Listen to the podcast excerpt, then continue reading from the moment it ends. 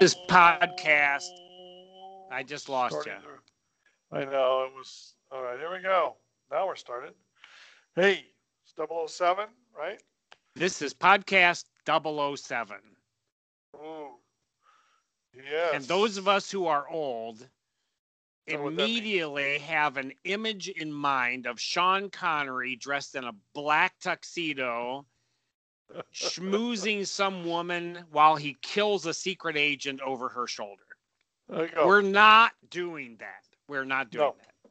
we are gripping reality, is what we're We are going to grip today. reality. We're going to grip reality. And this number 007 is going to be one of our standard podcasts. We're introducing the four core concepts that we build almost everything on, which is the PEMB way of understanding human experience. That's what reality is. P is perceptions, E is emotions, M is motivations, and B is behaviors. We got a lot to talk about, but today we're going to be introducing the idea of perceptions, the senses of perception, how the human being does it. And that is part and parcel of what we want you to understand is that when we talk about perceptions, emotions, motivations, and behaviors, we are not talking about the circular A builds on B and B builds on C and D, you know, it is not a cyclical building. It is, and this is going to sound kind of crazy because Wait a minute. to A, B, C. What's building D, on- One, two, three. Oh, you mean P builds on E, builds on D, M, builds on. M builds on Okay, yeah, skip the yeah, A, yeah, yeah, D business. That's really no, confusing. no, no, it's The one, two, three, four. the Yeah, one, two, no, four. don't- like, yeah, yeah. It's No. like, Okay, back to the beginning. so, so the reality. The P and E and. M and B are complexes exactly. that human beings use to to develop an understanding of reality. And in our image, there are four human heads representing the same person. And that's the four complexes that we put together in our experience, not perfectly. That that's one of the most important parts of this whole thing is no one's perfect at it. And Right. some people aren't even really good at it. Right. But right. you grow and the objective is to be able to accumulate enough capacity and skill and experience to get to what we call the cinnamon diamond that little interaction between the four complexes. And and it's not a perfect diamond and it's off center a little bit and has a question mark in it. And that's what we're really trying to teach is something that isn't scientifically precise and mathematically it's not the right answer. Right. it really has to do with life yeah. And so, for those of you particularly are used to a thing called the Venn diagram, that's exactly what it is. there we go So in the middle is this little triangle, which is reality. Thank you very much. You can put that down now okay for showing. well, i'm gonna drink out of it and if you don't have your coffee yet go get your cup of coffee or tea hot chocolate whatever you want to drink sit down with us come on get to the table and then we're going to There talk a little bit And so it's it is really uh, kind of uh, that aspect of understanding. This is not like your usual kind of, if you will, methodology, uh, professional development, um, how to seminar, do your own thing thing. Um, these interact constantly with each other. And so understanding how that comes together is going to take a little bit of work and a little bit of practice, but that's what we're here for. And that's what we want to share with you. Well, when we talk about PEMB, those are the four complexes that we spend a huge amount of time helping people understand those dynamics. And within that, there's a significant amount of information. Uh, but you can get there. That's the big part. The main thing I want to help you understand is don't, you know, don't allow yourself to be overwhelmed by all of the thinking. Don't overthink it. I guess is probably what I would say. At this point, just don't overthink it. Uh, start absorbing and taking in the the concepts, and you're going to see when we're doing podcasts, and we keep doing more and more podcasts, and even if you go back and look at our podcasts and listen to them again, you're going to hear these pieces being used throughout those podcasts, and that probably is going to help you understand how they interact with each other. So, so here's an example. Going. Here's an example of why we're doing this. It is common when a person does not know the right word that they're trying to use to communicate what's in their mind, they will drop back to the word thing. The word thing is meaningless. And, he, and I am on a personal campaign to eliminate the use of the word thing in the English language. I know I'm going to fail, but, but I'm trying to do it. And here's why I have four children, and and uh, one time, quite a number of years ago, I was reading the newspaper in our family room, and I heard my second son say to my youngest son, Hey, can you give me the thing there? And I'm not really paying attention. And my youngest son said, This thing? My second son said, No, not that thing, the other thing. My youngest son said, This thing? I'm now listening I can't see them. They're in the kitchen. I'm in the family room trying to read the newspaper, and I'm starting to laugh as they go back and forth. Not that thing, the other thing. No, not that, not below that thing, on top of that thing. So I finally got out of my chair and I walked into the kitchen and I said, What is it that you want? And my second son said, Well, the thing over there on the counter. And my youngest son said, do you mean this thing? And I walked over and I picked up a knife and I said, Are you looking for the knife? And my second son said, That's what I wanted all along. I said, You can't think of the word knife? He goes, It was too hard. I just wanted I just wanted the thing. So I said right then and there, we are stopping the use of the word. Our family no one is allowed to use that word ever again. And they started laughing. And then thing, thing, thing, thing, thingamajig, thingamabob, thing, on and on and on. It became a family joke. What we're doing this for is that when your body and your mind interact with what's going on around you, you may not have the words to describe what you're experiencing. Or you may be able to describe some of it, but you can't describe all of it. Or there's pieces that are missing or they're not labeled correctly. And when you try to work on it, when we talk about gripping reality, your brain may say, but I don't have the words to do that. I can't think it through.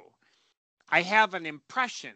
I'm vague. I don't really get it yet. Especially young children struggle with this. But even as you grow older, if someone doesn't teach you the vocabulary first and then what the meaning is behind that vocabulary, you don't have enough tools. You have some tools. Certainly, everybody has tools. What we want to do is give you a few more tools in your toolbox so that it's not just one kind of screwdriver, a flathead, but you also have a Phillips head in several different sizes and a five star and a seven star and a 19 star. And you want to be able to have various tools because there's different kinds of screws that get loose, like in our brains.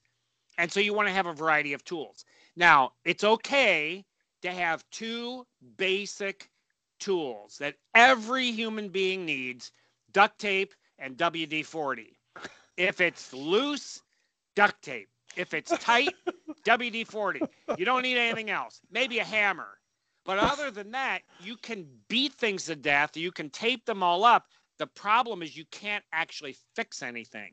without having the proper tools. So, what we're going to launch on today in podcast number seven of Gripping Reality is the complex we call perceptions or the senses of perception. So, that's where we're going to start today. And we're going to come at this a little differently. That, and I know that's probably hard to believe that we're going to come at this a little differently than most people do. Uh, but You know, if we came at it like everybody else comes at it, then we're not really necessary because you already got Exactly. the information. exactly, so So we we're required by the to come at it handbook differently. Yes, to be yes. like bizarre and and come at it from there's left, there's right, and then underground. We're coming underground. We're coming Be ready for anything. All right, Go. And so we're saying we're we're coming at this from a. oh, yeah, oh. Don't leave any airtime blank. They're gonna turn off the podcast and be done. Nobody's staying with us if you don't talk. Talk. You're correct. So ten senses instead of five. Ten cents? We're- A dime? We have a We're dime? gonna, yeah, we're gonna blow this up. Instead of five senses, we're gonna we're. we're Wait a minute. In there's uh, elementary school, I learned there's five. I took a test on this and I got a, an 80 because I forgot one. 10. But there's only five, isn't there's there? only no. There's ten because they were 10. lying to you when they said there. were Well, they weren't Five. lying. They just didn't tell me the truth. Now that's different. we'll get to that in That a future. We're going to get to that in a future podcast. I don't know what number yet, but you can tell the truth and not tell that. You can say what's true and not tell the truth. and But that's right that's not to this one. That's right next to the thing that you really need. Oh no! Don't just- No. Back to perception. Stop. People are leaving. They're turning us off. I would. I don't give many ideas. So perceptions. What are the five Perception. basic elementary school perceptions? Five. And they are, okay, class. What are Okay. they? They are what? Sight, hearing, Sight. Smell, You smell.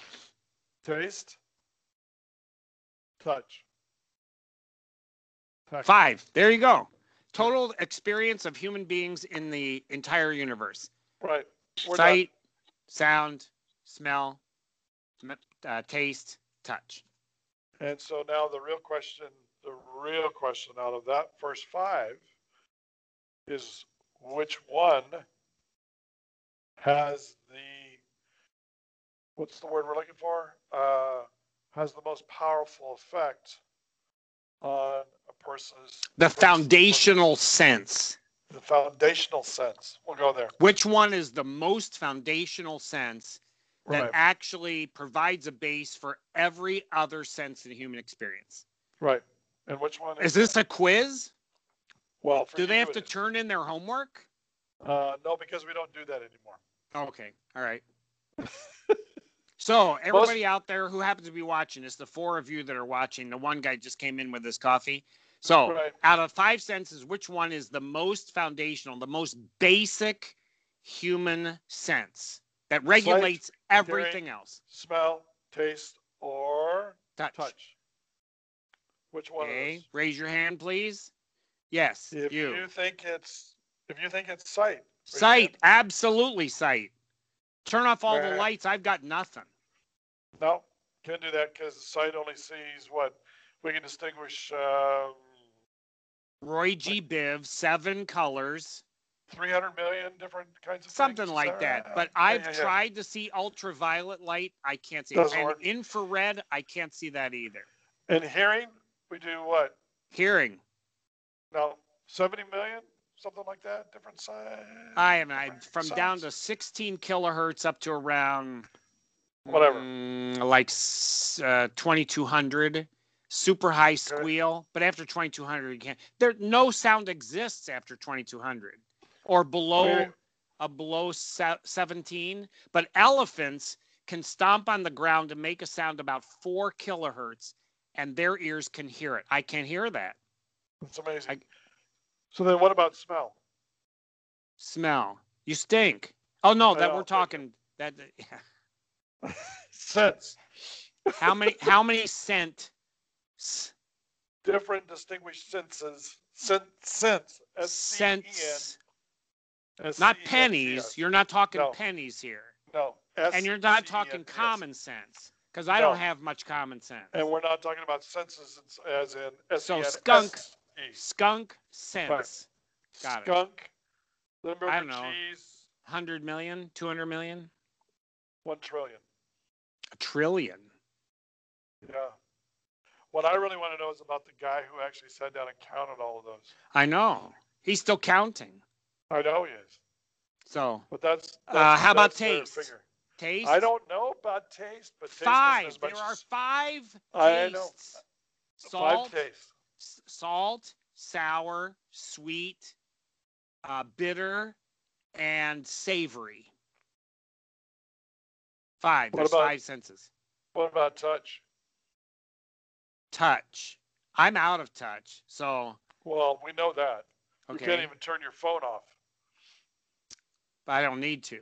Anyway, so touch, uh, the senses of your skin, but on your fingertips, they're extremely sensitive, Right. but like on my shoulder, not so much. Or certain places on my back, very sensitive, and then other places, Right. not so much. So Right. there's a lot, a lot of variety there. So the right thing- answer is the answer is the most Is- basic human sense is smell. smell. And what's fascinating about this, about the olfactory issue here, is that it, it really, it really drives right into the other five, several of the other five senses of which we talk about. So we have five more. And we'll come back to smell here in a second. But let's Okay. talk about these Five more? I have to learn twice what I learned in elementary school. That's right. So Double? You have, you have first one. Number six is Number six uh, is what we call vestibular or balance. balance. And the and the where your eyes are the sense organ for light and movement and perspective and color and a, a variety of visual um, stimuli from the from the universe. Your inner ear is not where you hear. It's actually a point of balance that tells you whether you're standing upright or tipped a little bit right. uh, gives you a sense you're leaning forward or accelerating or slowing down. That's all done through balance. And one might say, so what's so important about balance? I mean, that's not really a big deal. Touch is a big deal. Hearing is a big deal, but uh, but vestibular or balance really not a big. I mean, who cares that much about that sense?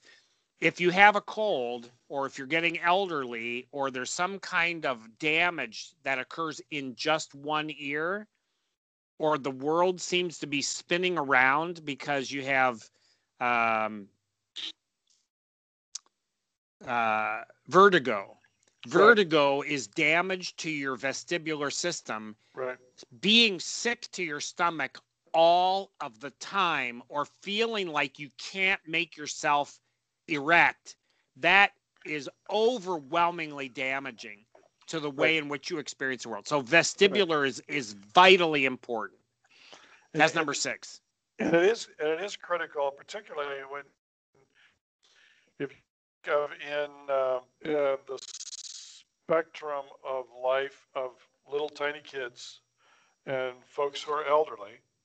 I mean, when folks get older, where they're that's that whole side of being able to keep your balance and not fall. And what does a little a little kid do when they're learning how to to walk? It's that same piece of where they are Right. figuring out their balance and what that Or at like. three months, they're trying to learn how to sit up. Exactly. And they have their head above their heart and then to stay balanced so their head isn't rolling around. Right. And when they get on bicycle or when they get on roller Right. skates or anything like all of those climbing stairs, going down a set of stairs, those kinds Right. of things require a great deal of balance. right. And some And folks are just naturals at it. Others Exactly, really which- struggle. which is a, which is again athletic people who are gymnasts have to have incredible balance to be able to Sure. do the kinds of things they need to do. Well- so, I mean, ice skaters, certain people Right. that vestibular or balance, the sense of balance is Right. the sixth one. Okay, let's not beat that Number to death. seven. Let's go on. Number, Number, seven. seven. Okay. Number seven is position. Proprioceptive or position. Right. And what is your sense organ? Your eyes, your nose, your mouth, your skin. What's what organ or what part of your body tells you the proprioceptive or position of where you are in space? There's actually part of your body that does that for you. And most people discount this entirely. Your eye, Nope.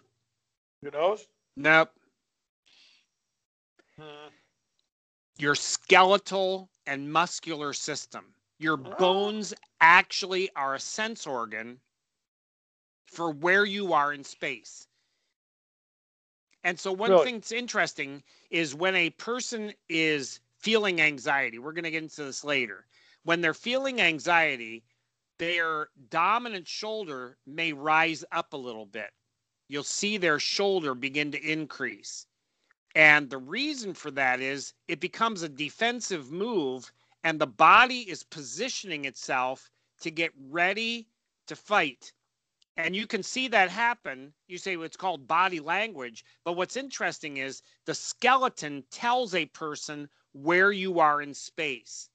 So uh, here's a great example true of elderly people, true of people with certain diseases and, and uh, body conditions, true of very young children that are growing up. There, uh, let's use the example of a very young child growing up when a child is two and a half years old and they're finally able to sit up at the table in a high chair and they have a tray right in front of them with a sippy cup that has a cap on the top and two handles on the side. They may, if you observe them, be using their hands, their knuckles, or their palms to push the cup around and they're moving it from place to place to place and trying to be able to grip it and hold it. It's practicing how to use their skeletal system. But when they're four, they're sitting at a regular, maybe a booster at the table, but they're not in a baby high chair anymore. And the cup they're using is not a sippy cup. And they reach out for their cup for dinner and knock it over. And everybody freaks out. And, you know, the don't cry over spilt milk. And what'd you do that for? And you're not getting Right, any dessert and all that stuff. The reality is, this sounds really strange, but if their arm, if the child's arm has grown let's just say an eighth of an inch in the last three days because we grow in spurts. So the arm has grown one eighth of an inch, just one eighth of an inch. That child's brain says, when I reach out for my glass, my hand should get there in this amount of stretch. Their brain has learned how far their arm has to stretch to grab their cup but their hand gets there an eighth of an inch too fast because they don't know their skeletal reach yet. Right. They hit their That's right. glass in that last eighth of an inch, they hit the glass, knock it over, Right. milk goes everywhere, everyone freaks out, and the child does not know what happened. What Right. just happened? My brain said my hand should get there in in six milliseconds, but it got there in five milliseconds Right. and the milk went over because their skeleton hasn't learned where they are in space yet.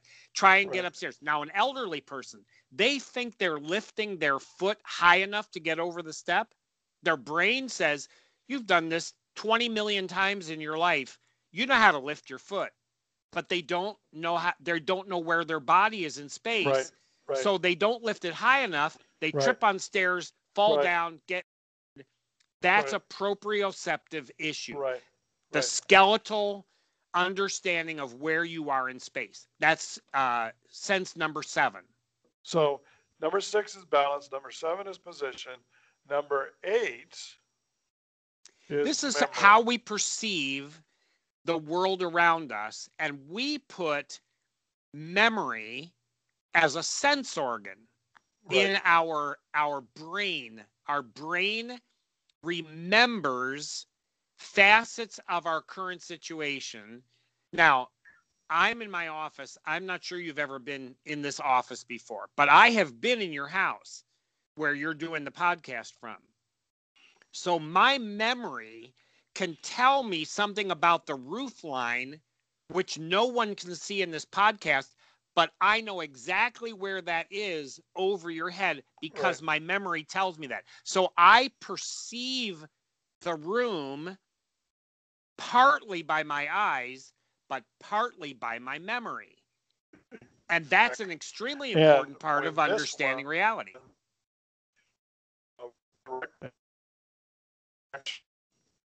to this whole deal right here. Okay. Because now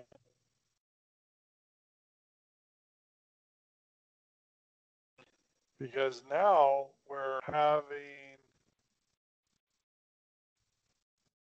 having a dynamic ha- happen from the olfactory being able to re- recreate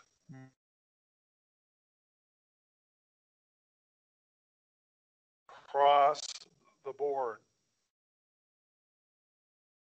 And so consequently, there becomes this powerful aspect of, of the dynamic of smell that is connected to memory and those two things coming together.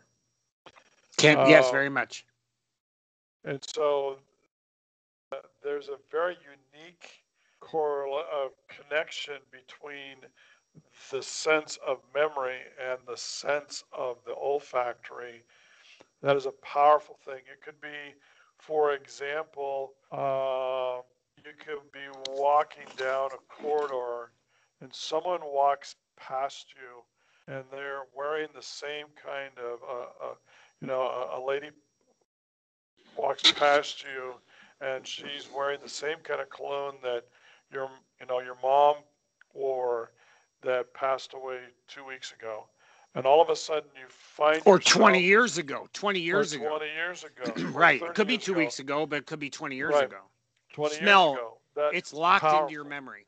memory. right and all of a sudden it affects you you don't have any idea why you can't figure out what in the world is going on well those are your senses that have engaged in core in connection between your olfactory and your memory memory is a sense and it's one of those dynamics that i think you did a you know that you view things very differently because you've experienced that, but that is Right. a memory that's put in place.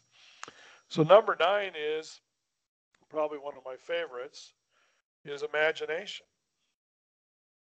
Um, well, And we'll say does that the sense organ for that is the mind. The brain Right. has memory, and we're just for want of having a term, uh, the person's mind can create or imagine something that has never been experienced before.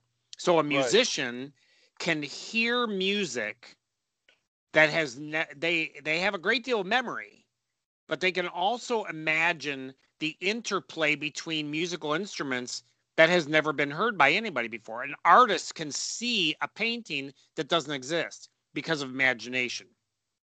An author can write a book or a story that never happened because the imagination allows a person to create something and Right. and that engages our other senses so you can with imagination see something hear something smell something Right. taste something right, feel something you i mean that Right. that and and sometimes that's from let's say pure imagination in the mind but maybe it's drug indru- induced or um, from something you ate some substance within your body or some other factor in your environment creates imagination that is different than either what your other seven senses are sending you information it's still in your mind is part of your perception of reality that's so that's number Right. nine And number 10, which is one that people probably will really struggle with, is has to do with the psyche. And, you know, well, what do, what do we mean by the psyche? I mean, what, what's the difference between memory, imagination, and the psyche? So Mhm. another word that is used commonly for that concept is spiritual. And the Right. s and the organ in our bodies that perceives the spiritual or the psychic is our soul.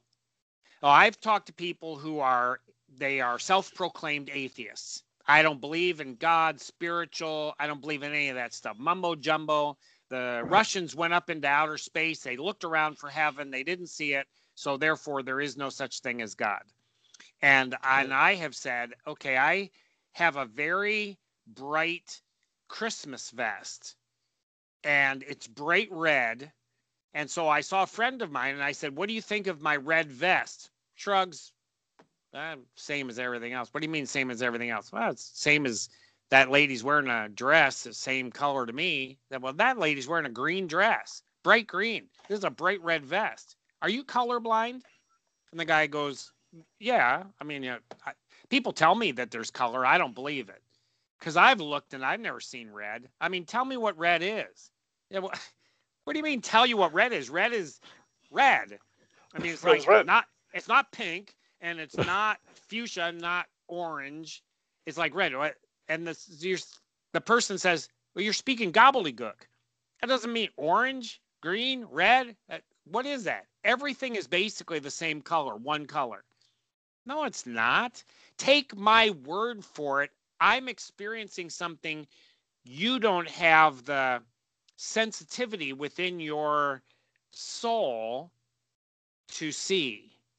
So if you are colorblind, you cannot see red or green, sometimes not yellow, sometimes yes, sometimes not blue, sometimes yes.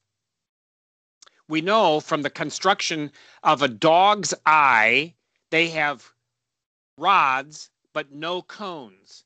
The rods see black and white movement. Deer have rods, no cones. But eagles and raptors and many other birds have rods and cones in their eyes. So we know that they can see color. Human beings have rods and cones, but in some human beings, the cones don't work properly. So they become colorblind. And the soul can be, for whatever reason, that's part of gripping reality, incapable of perceiving the psychic world or the spiritual world accurately or at all. But it is definitely a sense that human beings have that allow them to perceive what's real. So there are 10 sight, sound, smell, taste, touch, balance, position, memory, imagination or creativity, and psychic or spiritual sense. Those are the 10, the 10 senses of perception. And those, I mean, that's all wonderful and nice and everything else. I'm glad that's great information. And, you know, I'm glad I know that now. Now I can expand my vocabulary of senses and impress people at cocktail parties or, or at the beer pub or wherever it is. Who cares? Why is that important? Why, why is this important for me to understand any of this kind of thing in relationship to gripping reality? And has to do with the rest of the perceptions, emotions, motivations, and behavior. I, uh, why is this important? What, what, what is this? What's the value of this? The initial way in which a human being experiences the world around them and finds their place in it is through the stimulation of their senses, their 10 senses. What's interesting is when an infant human being is born, all 10 senses are not strongly engaged. Eyesight in a newborn is limited to about 10 to 12 inches, which interestingly is the distance from an infant's face to the mother's face when the infant is breastfeeding. That's that distance. And that's the Right. exact focal point of an infant's eye. So when somebody's across the room and waves, the child may not even perceive the motion and certainly doesn't recognize the face because their eyes don't function like that. Right. But their sense of smell is extremely acute and they do not need ever to be taught what does your mother smell like? What Right. does her milk smell like? Right. And so an infant is born with certain well coded aspects of reality that allows them to survive the very first minutes or hours or days of life. But in terms of balance, they don't have any balance at all. Proprioceptive, they're none, zero, zilch. Psychic, they're not. Some people say infants have a very attuned psychic sense. Others say that they haven't developed that at all. We don't know because they can't talk. Right. So, so the reality is the way in which we start the process of connecting into our world is the 10 senses. When one of them is deficient, that leads to some disability or challenge in perceiving the world and then interpreting what we perceive. So a child born blind sees no light, no movement, no color from birth. Never, their brain has never seen light, movement, perspective, facial structure, nothing. The challenge creates in their brain a deficit about reality. They can learn to overcome it, but they may never be able to develop a sense of sight. That becomes one of those great challenges in understanding how does reality work and what's my part, what's my place in that reality. So so it's the first engagement of what is real and and what's my place in that reality. That comes from the 10 senses. So the dynamic of what goes on here is again coming back to where we talked at the very beginning of this podcast when we said we we're going to be doing these four complexes of perceptions, emotions, motivations, and behaviors so that you can have tools in your toolbox to be able to, again, uh, have real language instead of saying, hand me that thing over there. Yeah. Because you can say, well, my, this thing that happens all the time. I don't know what that is, but I have this thing. And we're going, well, let's give let's give context to that. Let's give you a, a way to be able to put a handle on this so that it begins to make sense for you. Sense is in the the the truest, uh, not senses, but sense to understand that there's a dynamic that goes on here within the senses that has effect across the board emotions, motivations, and behaviorally. So one of uh, one of the easiest ones I think that we've talked about maybe in the past, but I don't know, is that that again coming to to smell olfactory. Uh, it's a pretty easy example for us to to grab a hold of because it is such a powerful one as a primary driver in our senses. If you if you are a person that has an acute uh, sense of smell, your olfactory is off the charts, and you're this type of individual that it doesn't matter where you are, you are always being triggered by the smells. They're intense. So you may walk into a, you work on a team of people in a boardroom or a group of people at a church or or or just your workaday cubicle kind of folks. And you walk in and there's there's and you're, let's say we're having a meeting together you're working on a project as a team. And you walk into the room and there's a gentleman who has uh, he's maybe a little older and he's wearing this old spice cologne that just you walk in it's like fills the entire room for you. You, it, it's, it's, it just, uh, you don't know what to do with it. And on top of that, it reminds you of your dad of 30 years ago. Um, and all of a sudden, you're trying to deal with those feelings, if you will, again, P, perceptions, senses, E, emotions, then motivations and behaviors, But because of your sense, this heightened smell of this overwhelming, this powerful scent, you are totally distracted to what's going on in the room. And you're supposed to be helping to participate in this in this project, but you are literally unable to get your head wrapped around about what is going on in the room because you're so distracted by the sense of smell that this person has. That's a good way of saying it because you might be distracted, but you might be attracted.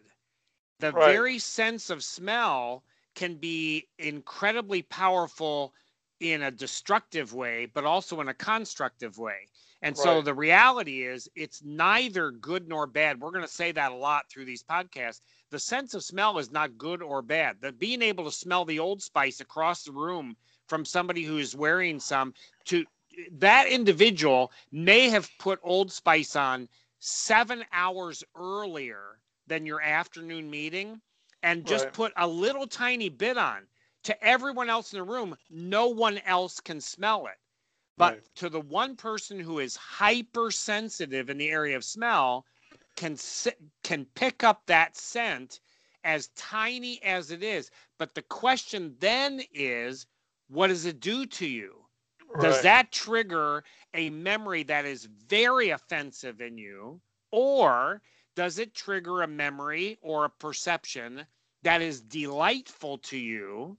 Right. And and what do you do with that? We're coming back to those two questions, but in any one of these senses, the stimulus of the sense is neither good nor bad in and of itself. Now, a person may say, someone in this room is wearing Old Spice. I hate that.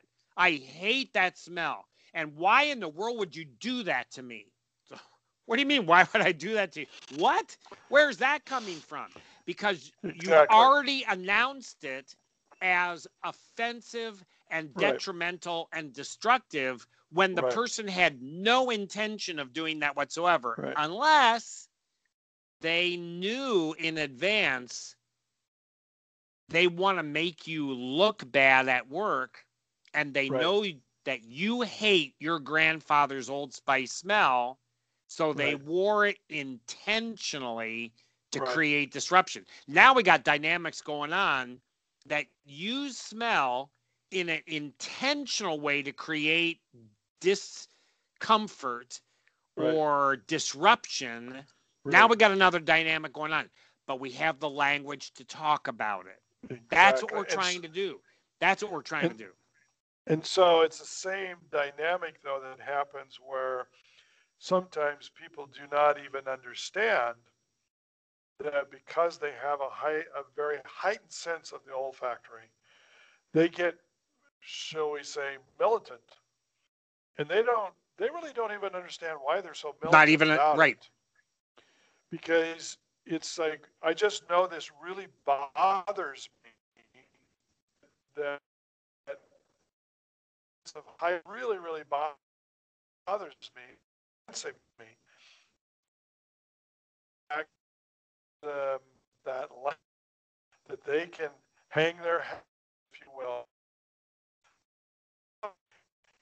This is what's happening to you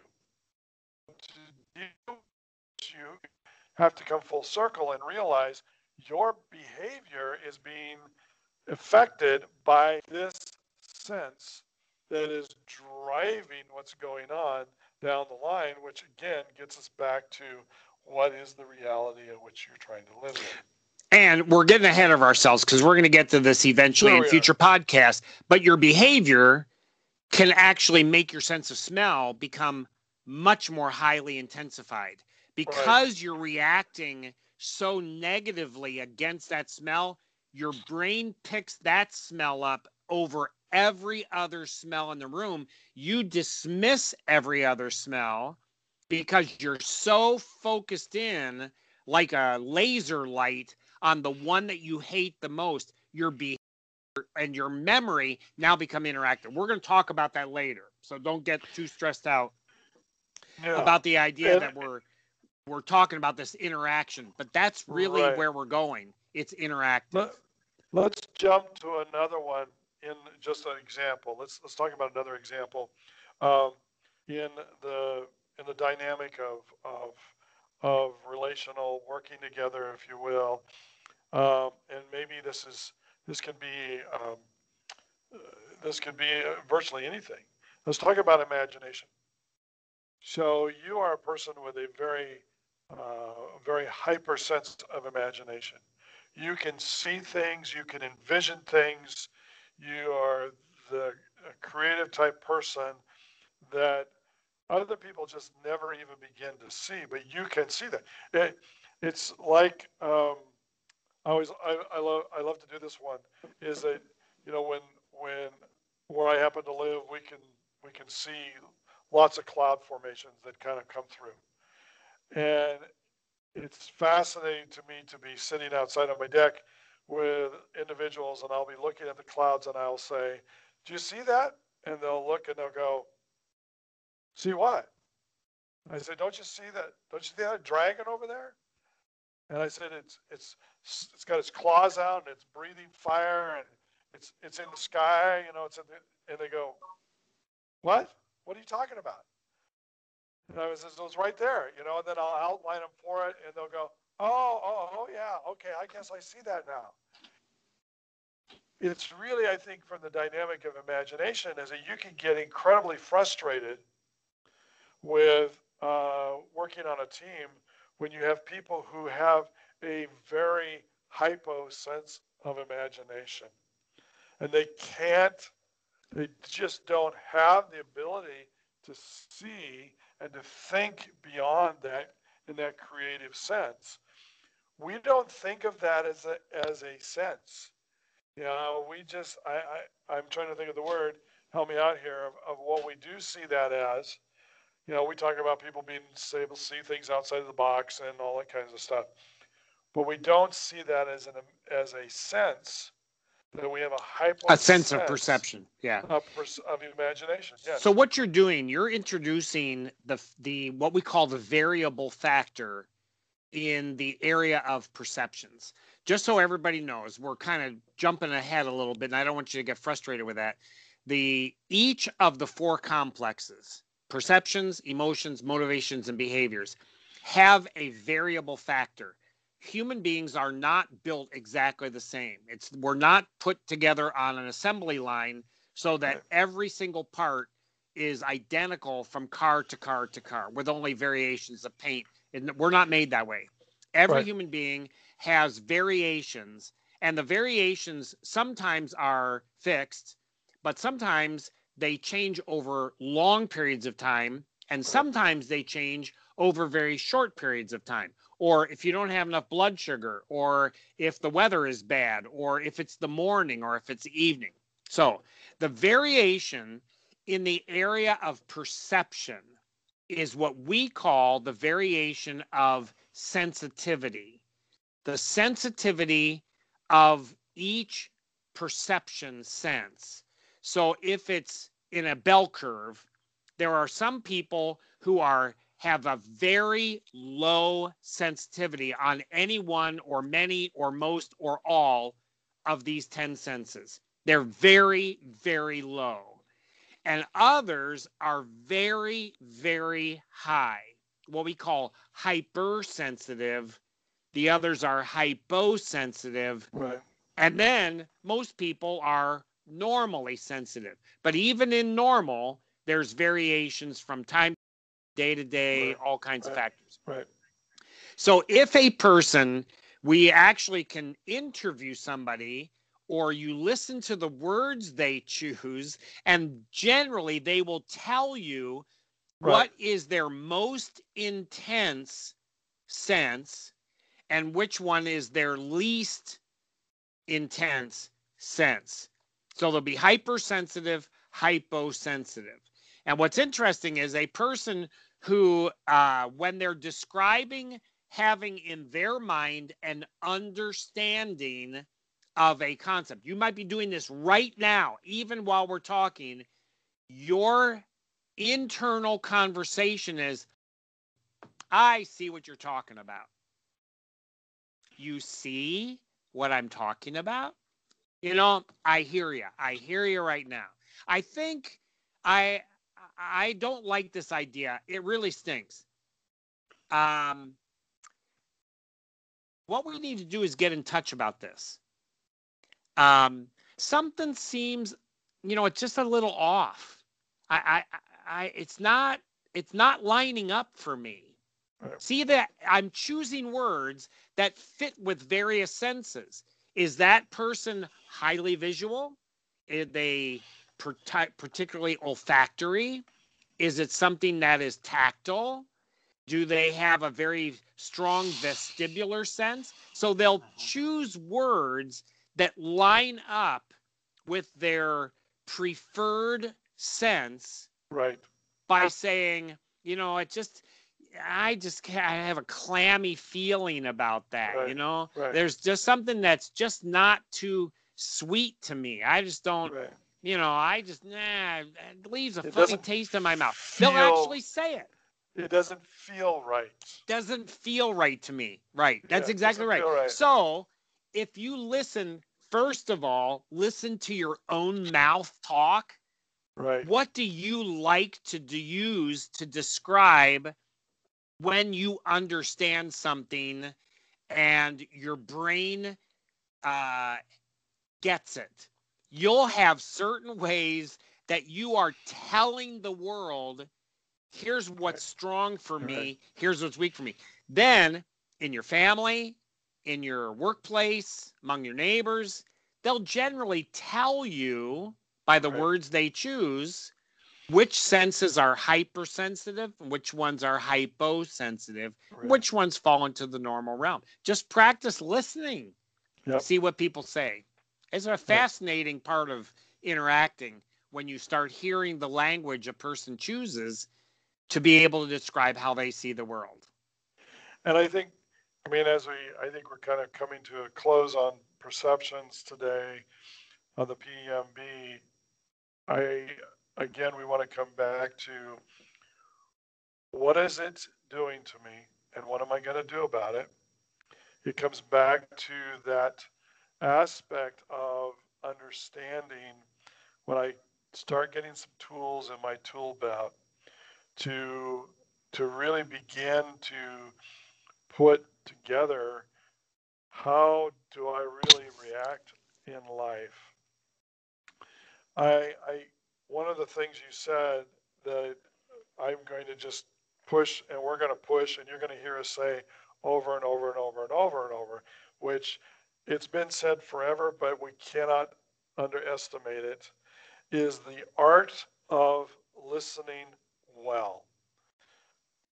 Um, you will learn so much more about yourself and about those around you when you take the time to listen well and to listen with a perspective that you're not trying to come up with any answer at all, but you are trying to understand who these people are, what is going on in their life.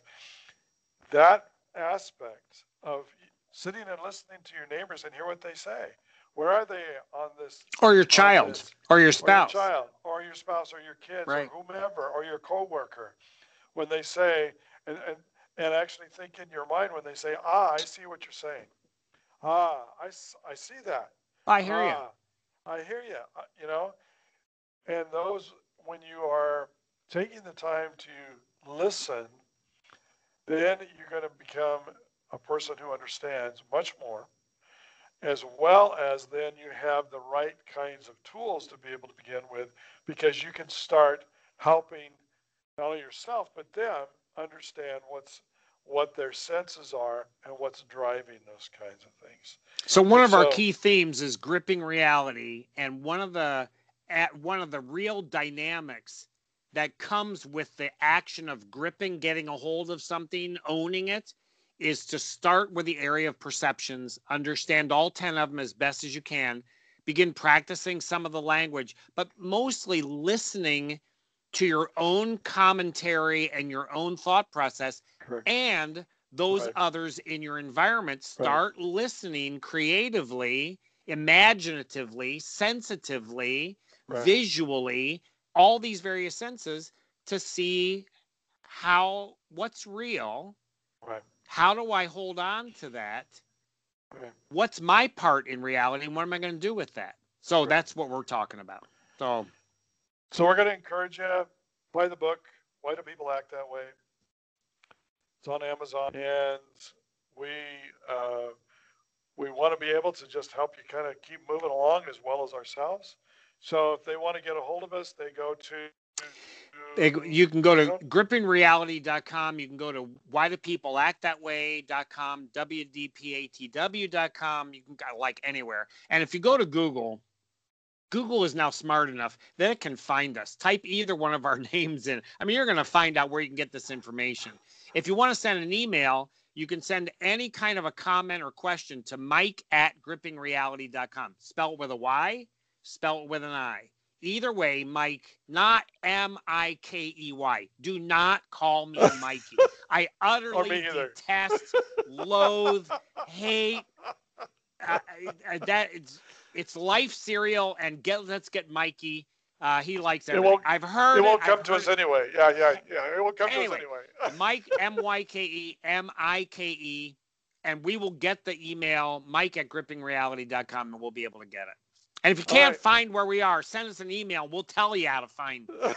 We'll send you a link. All right. Hey, thanks for listening, guys. So I hope you can have a great time. Podcast eight, the one that's coming next, is the Emotions. emotional systems, how the five emotions work. But we're not going to talk about that now. We'll talk about that later. All right. See ya.